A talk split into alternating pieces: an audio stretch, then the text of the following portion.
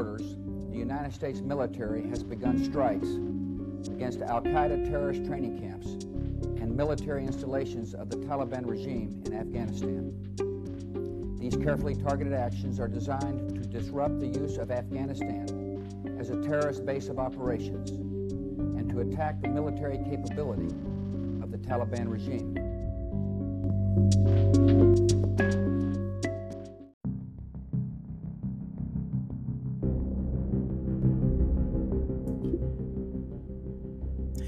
Esse foi o discurso do ex-presidente americano George W. Bush à nação americana em outubro de 2001, quase um mês depois dos atentados às Torres Gêmeas do World Trade Center em Nova York.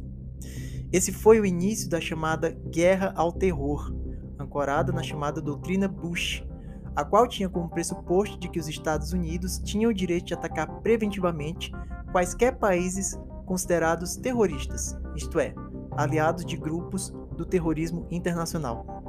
O Talibã, que governava o Afeganistão desde 1996, foi acusado de abrigar a Al-Qaeda, que foi a responsável pelo planejamento dos atentados em Nova York. E por conta disso, foi uh, o primeiro alvo dessa nova política de guerra ao terror. Pois bem, no último dia 15 de agosto, no domingo, com a retomada de Cabul, a política de guerra ao terror chegou ao seu melancólico fim. E a grande pergunta que todo mundo se fez, as pessoas que ficaram estarrecidas com esse fato, foi: como os Estados Unidos sofreram tamanha derrota? Eu sou Gabriel Peter e eu vou tentar explicar um pouco como os Estados Unidos conseguiram né, chegar a esse ponto de serem derrotados por um movimento islâmico radical com pouco armamento uh, e com uma força bélica muito inferior à maior superpotência do planeta. As imagens dos milhares de afegãos desesperados no aeroporto de Cabul, o único ainda sob controle das forças de coalizão lideradas pelos Estados Unidos, lembraram que grandes derrotas americanas são desse jeito: inesperadas, trágicas e com evacuações patéticas. Foi assim em Saigon, em 1975, quando vietnamitas do sul, fiéis aos invasores americanos, saíram em busca desesperada por um dos helicópteros que deixava a capital, cientes de que os combatentes comunistas viriam com a faca entre os dentes. E estavam certos, assim como as dezenas de milhares de afegãos que colaboraram, direta ou indiretamente, com as forças de ocupação ao longo dos quase 20 anos de invasão americana, totalmente fracassada nos seus principais objetivos. O Talibã, movimento islâmico radical que dominou totalmente o Afeganistão entre 1996 e 2001, está de volta, mais forte do que nunca. Quase 20 anos após George W. Bush ter decidido que os Estados Unidos tinham o direito de atacar preventivamente os países considerados terroristas em resposta aos atentados do World Trade Center em 2001, o sabor da vitória é ainda maior, pois não se trata de derrotar um inimigo qualquer, mas a atual maior potência bélica do planeta. Na sua enorme pretensão, os americanos ignoraram que o Afeganistão é um tradicional cemitério de impérios. Aliás, os soviéticos viveram seu Vietnã naquelas plagas, graças aos esforços dos guerrilheiros Mujahideen, incluso um jovem saudita chamado Osama Bin Laden, financiados e treinados, adivinha por quem? É karma que se chama? Ou vale dizer apenas que o mal com mal se paga? É preciso lembrar alguns dados para se ter uma dimensão do equívoco da política de guerra ao terror na Ásia Central. Quase um trilhão de dólares em gastos para manter a ocupação, 100 mil vidas de civis afegãos perdidas e mais 2.500 de soldados americanos. Os cidadãos estadunidenses levarão muito tempo para saldar seu passivo da guerra e ganharão de brinde a ascendência da Rússia principalmente da China sobre o Afeganistão sem gastar uma bala e já sinalizando o reconhecimento do Talibã como legítimo representante do povo afegão. Talvez o maior dos equívocos tenha sido a insistência dos sucessivos governos americanos desde 2001 em focar na criação e treinamento de uma força militar nacional que pudesse, pela força, forjar uma unidade num país tradicionalmente fragmentado em lideranças tribais. 20 anos é o espaço de uma geração, tempo suficiente para que um programa de educação popular, respeitando as idiosincrasias da cultura local, mas reforçando os valores democráticos numa sociedade plural, pudesse florescer entre os jovens.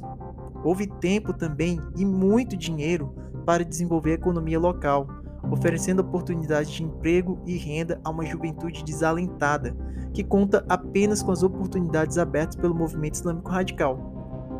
Balas, mísseis e caças modernos não são e jamais serão capazes de mudar a realidade de um povo com cultura fortemente enraizada e sem maiores perspectivas para além da pobreza absoluta. Insistir nesse tipo de, de política é tão infrutífero como achar que a violência armada acabará com o tráfico e o consumo de drogas ilícitas. O Afeganistão não esteve sempre sob controle de movimentos islâmicos radicais, é bom lembrar. As invasões soviética e americana, além da pobreza e da falta de horizontes para seu povo em geral, foi quem propiciou o avanço do Talibã, aclamado por trazer a paz para os afegãos.